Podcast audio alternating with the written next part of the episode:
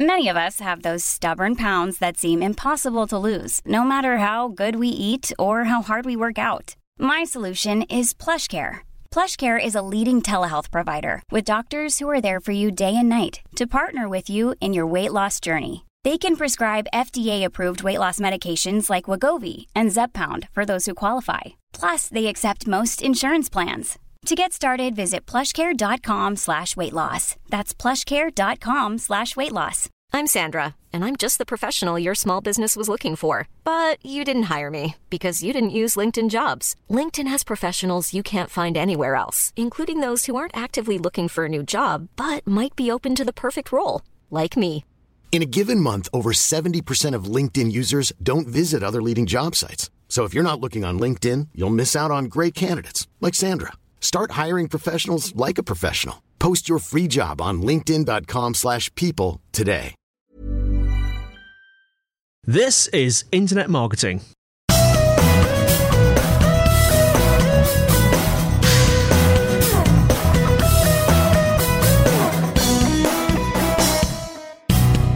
Hello everyone and welcome to episode 124 of Internet Marketing. I'm Andy White and I'm with... Kelvin Newman. Right. I don't know why I answered it like that. You know, I felt like I had to. Whenever you say that to me, who am I? I kind of feel like I have to do it in an interesting voice. I could say it's Kelvin. Kelvin, I think some of the funniest things you do are your very high-pitched bye at the end. You must do a very high-pitched bye-bye at the end of this show. Well, you know, that's how you've got to say bye-bye. You can't just say bye-bye. You've got to say bye-bye. Or however it is you decide to do it. But we don't want to be accused of being camp again, do we? No, we have had that, in the past. So, yeah, I'll try and lay off the falsetto. Yeah. Okay, so it's questions and answers today, and we've got four questions on pieces of paper, so you may hear rustling. First one is from Callum Macca. It's a bit of a long one, so you'll have to just bear with my voice. Dear Professor Newman... That's a good way to start, isn't it? Yeah. That's the kind of thing I'd say. I've just finished reading your ebook, which I downloaded from ClockworkPirate.com. First, I'd like good plug there. Well done. Yeah, yes, you can give me the fiver later. First, I'd like to thank you for making your expertise available in this format to us podcast listeners. I found Clockwork Pirate to be a practical and informative. I gave up link building some time ago after becoming frustrated, but I came away from reading your ebook with many new ideas and approaches, which I'm excited to test out. So I'd like to thank you for rekindling my enthusiasm for link building. Sorry, just clear my throat. In a previous podcast, you asked for questions from listeners, and I've one that's been floating around in my head for quite a few months. First, a bit of background. I am a Canadian importer and marketer of tangible consumer goods. Since I sell physical products, national boundaries are a major obstacle to doing business. Over the last few years, I've become annoyed with the small size of the Canadian market and have begun contemplating moving to the US and UK markets. It takes a fixed amount of time and effort to design, source and develop marketing materials for a particular product. The US market is 10 times larger than Canada, and the UK market is at least 2 times the size. Sorry, I've got my comments in the wrong place. I hope that makes sense. So by marketing in all 3 countries simultaneously, I'm able to increase my market presence by 12 times without much additional work. So my question is about SEO for marketers who are operating in multiple countries. One thing I've learned about search rankings while serving the Canadian market is that it helps to use a country-specific domain name because Google will elevate your website in the localized search results. So while my competitors use .com domains and try to appeal to the whole world, I use .ca domains and tell Google through Webmaster Tools that I'm only targeting Canada. This signifies to both visitors and Google that I'm located in Canada, and as a result, I get higher search rankings and better conversion rates. So what I'm wondering is whether it makes sense to take the same web content and marketing materials and make 3 separate websites. One .ca website, one .com website, and one .co.uk website. Of course, by putting the same content on 3 different domains, I'm introducing a triplicate content problem, which might be bad from an SEO perspective. Also, I would be splitting incoming links across 3 domains, making it harder to build up links. On the other hand, by using country-specific domains, I would probably get better search rankings in those geographical markets, and also it would help to localize content and present it in a way that customers will be comfortable with. I think that customers will spend more time on a website if they know they are dealing with a business in physical proximity to them, as prices will usually be in their currency, shipping won't be too expensive, and they won't have to deal with customs and duties. So what would you do in this case? Would you put the same content on the three country-specific domains, or would you put it on one domain with subsections for customers in each market? Thanks for the advice, for your thoughts. Thanks in advance for your thoughts. Brilliant. So very good at illustrating some of the quandaries of international SEO there. And one, that we've been doing more and more multinational and multilingual SEO over the last year or so at Site Visibility. It's one that's a common question and a common quandary, and you've done a really good job of identifying the issues there. Now, if you're dealing with the kind of problem where you're going after multiple websites in multiple countries that are essentially using the same language, so Canada, America and England all speaking variations of English, it then becomes a bit more difficult. It's easy to understand. My advice normally is, if you're targeting different languages, you have a different website for them. So you put your .frs for France, your .des for Germany, and so on and so forth. That's the way that you structure them.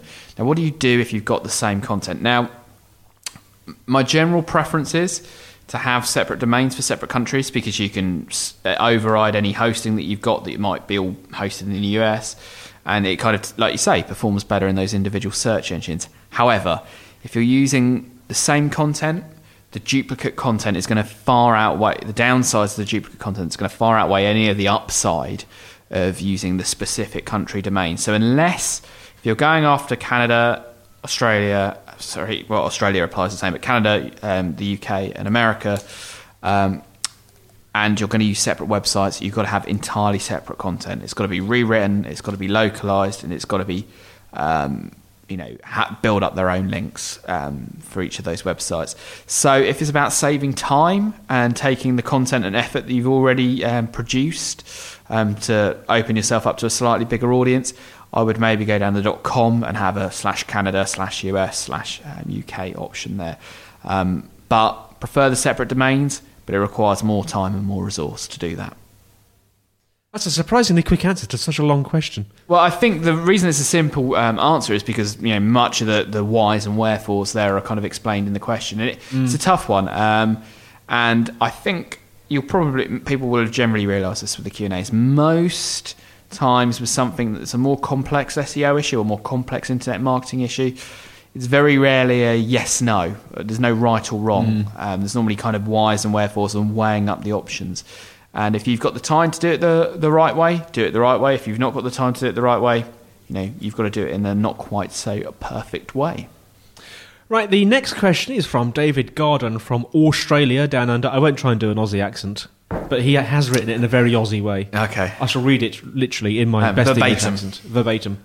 Good day, Kelvin, from the land of the convicts, Crocodile Dundee, Steve Irwin and kangaroos. So sounds about accurate, yeah. That must be Belgium then. Yeah, Belgium, yeah. I've been listening to your podcast for a couple of months. You provide a wealth of useful information, and I enjoy the relaxed manner in which Andy and yourself present. Well done. We would read out questions that people weren't complimentary at the beginning. It just is quite nice that people tend to be, if they were to say, I really don't like your show, but I'm asking a question anyway, we would still read them out. It's not we only choose the people who are nice to us, honest. David continues, I would like to know if you have had success with your pay with a tweet experiment linked to downloads of your ebook (brackets), which, by the way, is excellent, apart from the grammar and spelling mistakes (brackets). Oh, it's free. You can't complain about the odd grammatical mistake in it. I am considering doing the same with my soon-to-be-released ebook. So I would like to learn from your experience. Thanks, mate, David Garden.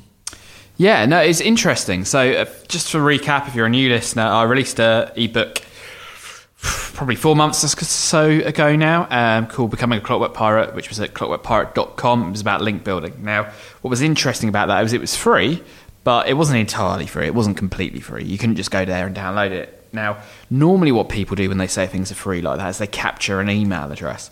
Well, that's not what we did in this case. We did a kind of, you get the book for free if you share it on Facebook or Twitter. And we used pay with a tweet initially, but switch to CloudFlood at a later date afterwards, which essentially does the same thing. So it exchanges a social mention for a piece of a digital asset.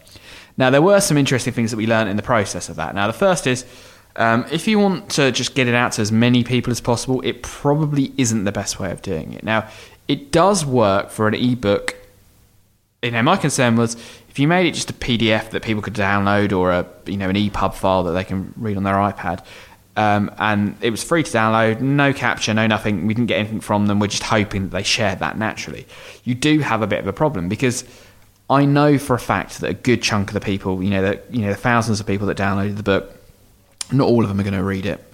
Some of them are probably going to start. Not all of them are going to finish. Now, if you're then waiting for them to finish it before they then share it, it's going to hit a wall there, and they're not going to share it in the same way, shape or form.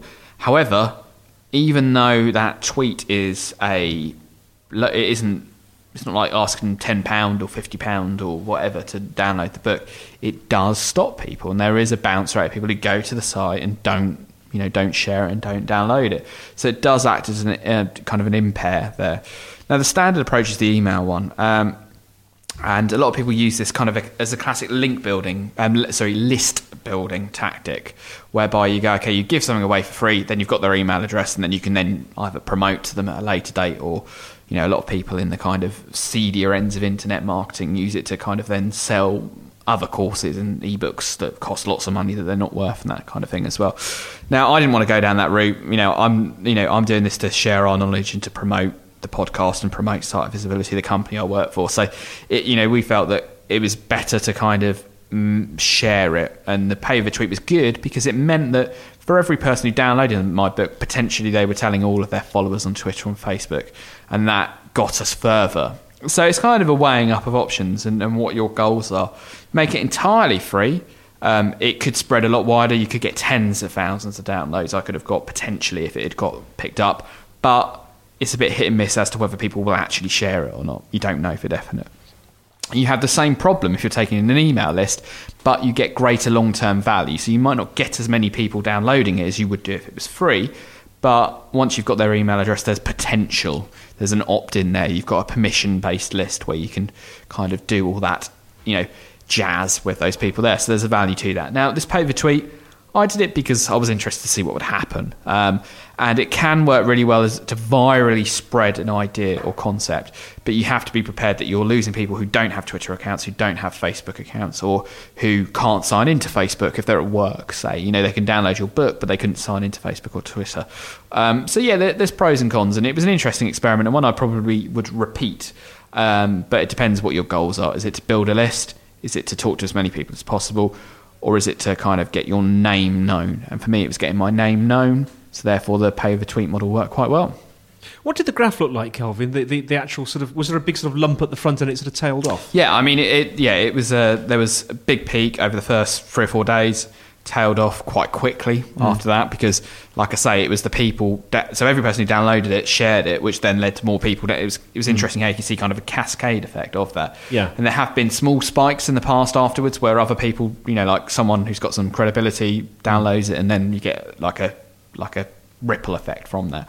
Big spike again when I did a big blog post on e-consultancy that sort of was based around the book as well, so that led to kind of quite a download. But what surprised me is the fact that, like, even now with no real active promotion of it, it still kind of gets downloads, and I suppose that must be podcast listeners doing that who go off and download it. But yeah, it's an interesting model. I think if I were to do it again, I'd probably longer term the email list is useful, but it's about what you're trying to achieve, and for me it was as much about spreading the knowledge contained within the book.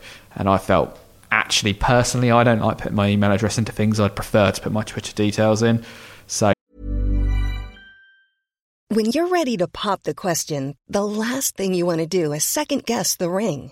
At BlueNile.com you can design a one-of-a-kind ring with the ease and convenience of shopping online. Choose your diamond and setting. When you find the one, you'll get it delivered right to your door. Go to BlueNile.com and use promo code LISTEN to get $50 off your purchase of $500 or more. That's code LISTEN at BlueNile.com for $50 off your purchase. BlueNile.com, code LISTEN. Hey there, it's Michelle Norris. I'm host of a podcast called Your Mama's Kitchen. When I travel, I'm usually looking for a way to find a taste of home when I'm not at home. And one of the things I love to do when I am at home is entertain. And Airbnb allows me to do that. When I was in California recently, I rented a house that had a great kitchen. And when we were sitting around the table, we're all thinking, we're in someone else's house. Someone could be in all of our homes as well. If you have a home, but you're not always at home, you have an Airbnb. Your home might be worth more than you think. Find out how much at airbnb.com/host. Many of us have those stubborn pounds that seem impossible to lose, no matter how good we eat or how hard we work out. My solution is PlushCare. PlushCare is a leading telehealth provider with doctors who are there for you day and night to partner with you in your weight loss journey. They can prescribe FDA-approved weight loss medications like Wegovy and Zepbound for those who qualify. Plus, they accept most insurance plans. To get started, visit plushcare.com/weight loss. That's plushcare.com/weight loss. For me, it seemed less, but different people have a different opinion on that. And the URL again is ClockworkPirate.com. I mean, a lot of the topics we cover in there are stuff that we've talked about in the podcast. But and it's interesting as well that I do think you do get a bias in people. So people that listen to podcasts perhaps are different people to who read blogs or who read ebooks and that type of thing. So it's topics that we talk about, and I think with a lot of these things, if you're doing them for a living, you've got to be prepared to make experiments, and sometimes it works, sometimes it didn't. I think this one was kind of an interesting one. It's taught me that I think if you were doing a competition and to enter they had to tweet something, and you get this a lot, I think the pay the tweet one could be a really good way of doing that. Right, let's move on. Moving swiftly on, another tome-like question, this time from Jed Felix. Yes. The subject is, Can I convince you to become a premium member? Hi, Kelvin. I have a question for you. How much time and effort should you spend on discovering what the best keywords are for your business if you don't feel as though you really fit into a particular niche? I'm currently rebuilding my website, implementing lessons learned over the last few years. I'm using, quote, alternative clothing brand, quote, on the current incarnation of my site. I want to expand that to, quote, UK-made alternative clothing brand, quote, for the rebuild, with the aim of differentiating myself from the mass-produced, brackets, and often cheap, brackets, alternative clothing that's out there. Some of my customers are from the fetish scene, others from the goth/cyberpunk scene, and I get people who are from no particular subculture buying from me too. However, my products are often out of the financial reach of the largely young demographic of the alternative clothing market, brackets, teenagers who are wanting to rebel or fit in with their peers, brackets. And I don't want to alienate people who are scared of the word fetish.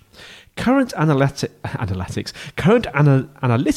stats include 1,671 visits March-April, brackets 51% through search engines, 34% through referring sites, and the rest direct traffic, brackets, with a bounce rate of 56.1%.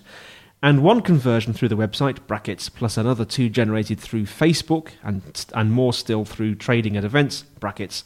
I'm aiming on promoting the rebuilt website a lot more than I'm promoting the existing incarnation.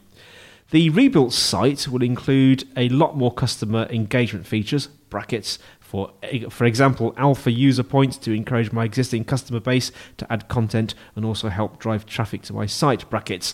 I'm also producing product videos. I'm going to start saying brackets because there are loads of brackets here. 30 seconds to a minute long that I will not only embed on the rebuilt site but will also upload with links to the specific product pages to both YouTube and Facebook.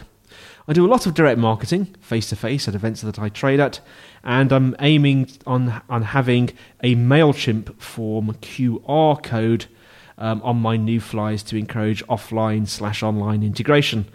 I'm keywording each of my individual product pages on the rebuild site and will be adding SEO'd articles on topics around alternative subculture and fashion, as well as working on quotes, how to measure the female body, quotes, and quotes, how to measure the male body, quotes, videos.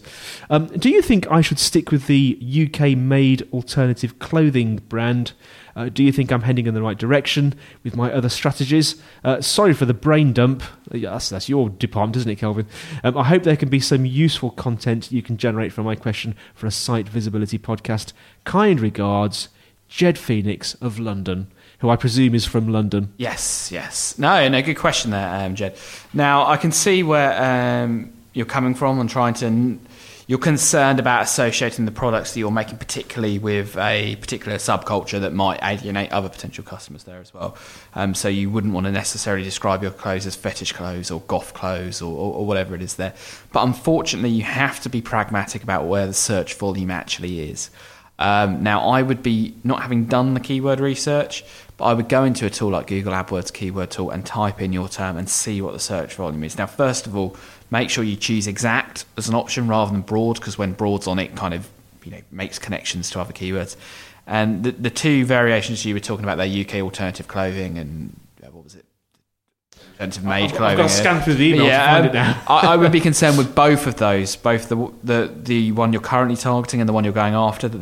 I would be very surprised if there's more than dozens of people searching for that on a month-by-month basis. You need to go for terms where there's actually some significant search volume there. Now, it will make them more competitive, but you need to... We've been doing some... Graham, who comes on the show occasionally, has been doing some really interesting stuff with us at Site Visibility at the moment in terms of some predictive modelling, because you can look at what the search volumes are, and we kind of then got a bit of a formula to make them look a bit more like what the search volumes actually are. Because Google overestimate by quite a substantial amount on those keyword phrases that they're making the suggestions of what the volume is. And then you can say, okay, well, if you're in position 10, you'd get this click-through rate. If you're in position 9, you get this click-through rate. And then almost then taking it the next stage again. So in your case, Jed, you might know that that you get... you said you had a bounce rate of 50% there. So you say, okay, well, immediately 50% of the people who visit the site aren't going to do anything, so you then got the active visitors of the site.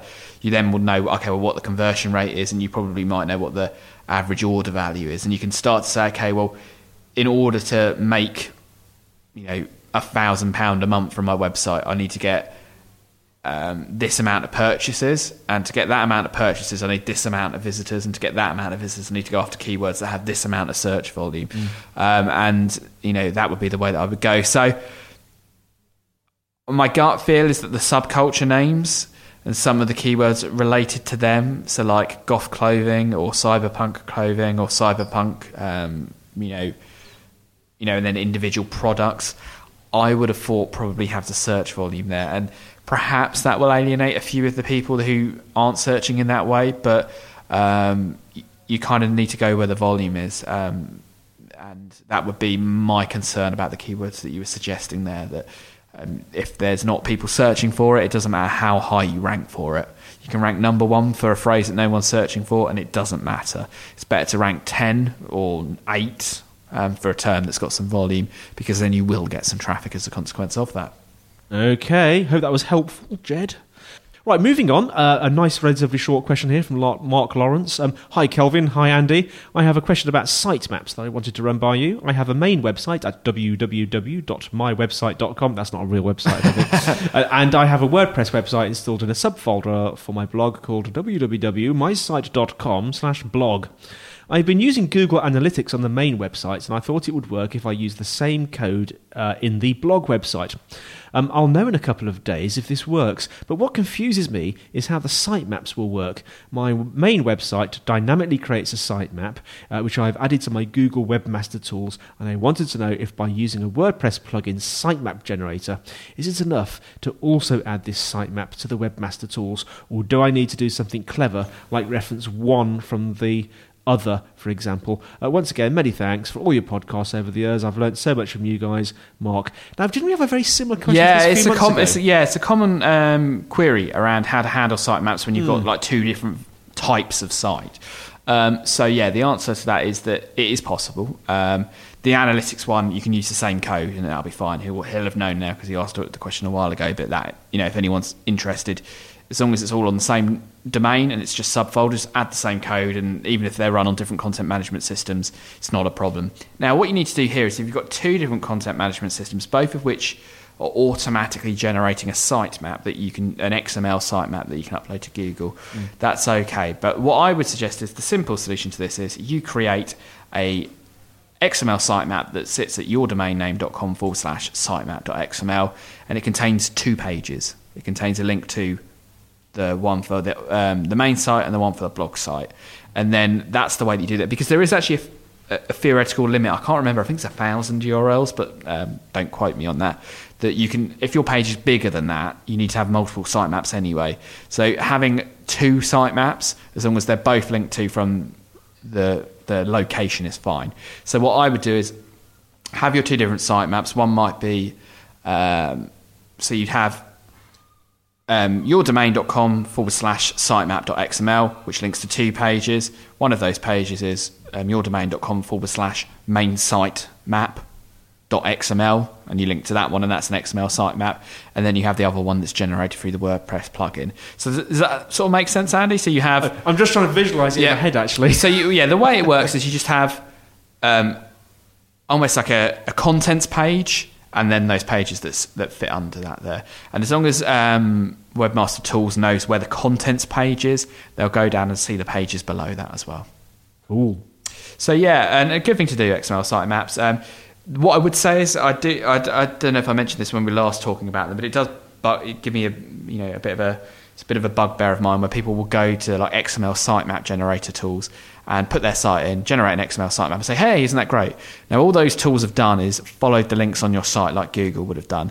The only way that an XML sitemap can be useful to you and worth doing from an SEO perspective, i.e. to help you get pages indexed that are buried within the site that you can't find, is to use one that your content management system generates. So it needs to be one that's part of WordPress, or one that's part of the content management system that you're using, or generated by hand, with a list of pages that you've got, and you can hand code them. It's not complicated, markup language XML. It's actually really simple. Like even to the extent that I can kind of understand it, and I'm pretty useless at these kind of things. So don't just go to a sitemap generator, put in your URL, and rely on what that outputs, because that's not going to do any better than Google would have done anyway. Interesting stuff. So are you saying then that the content management system is the only thing that truly knows where the pages are? Well, if you created them with the content management system, they must be there in the database somewhere. Yeah. So you want to be generating it from your database rather than from your navigation, because if it's from your navigation and the page is orphaned or hidden away, then it's kind of like, I wonder how I can tell Google how to do it better by using an inferior version of Google to determine what pages are there, and it just wouldn't work. Oh, well, from getting carried away with sitemaps to getting carried away physically, we better call it a day there. That was a smooth segue. Yeah, I like it. You should work in local radio, Andy. Well, luckily I've got a face for radio, I've been told.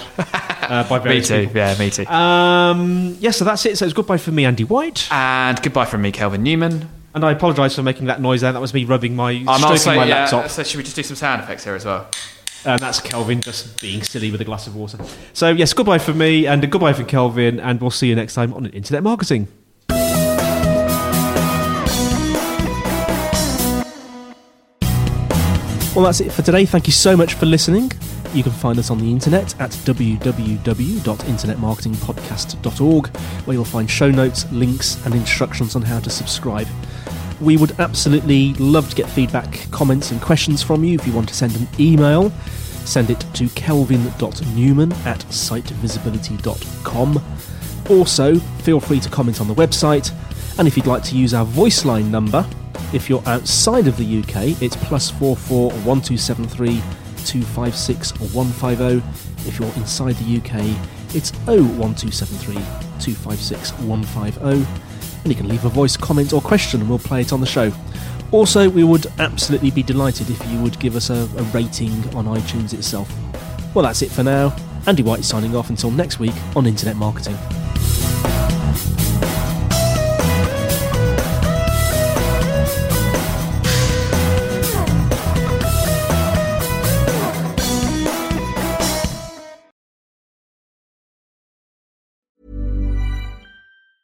Hi, I'm Daniel, founder of Pretty Litter. Did you know cats tend to hide symptoms of sickness and pain? I learned this the hard way after losing my cat, Gingy. So I created Pretty Litter, a health monitoring litter that helps detect early signs of illness by changing colors, saving you money and potentially your cat's life. Pretty Litter is veterinarian developed, and it's the easiest way to keep tabs on your fur baby's health right at home. Go to prettylitter.com and use code ACAST for 20% off your first order and a free cat toy. Terms and conditions apply. See site for details. Mom deserves the best, and there's no better place to shop for Mother's Day than Whole Foods Market. They're your destination for unbeatable savings, from premium gifts to show-stopping flowers and irresistible desserts. Start by saving 33% with Prime on all body care and candles. Then get a 15-stem bunch of tulips for just $9.99 each with Prime. Round out Mom's menu with festive rosé, irresistible berry chantilly cake, and more special treats. Come celebrate Mother's Day at Whole Foods Market.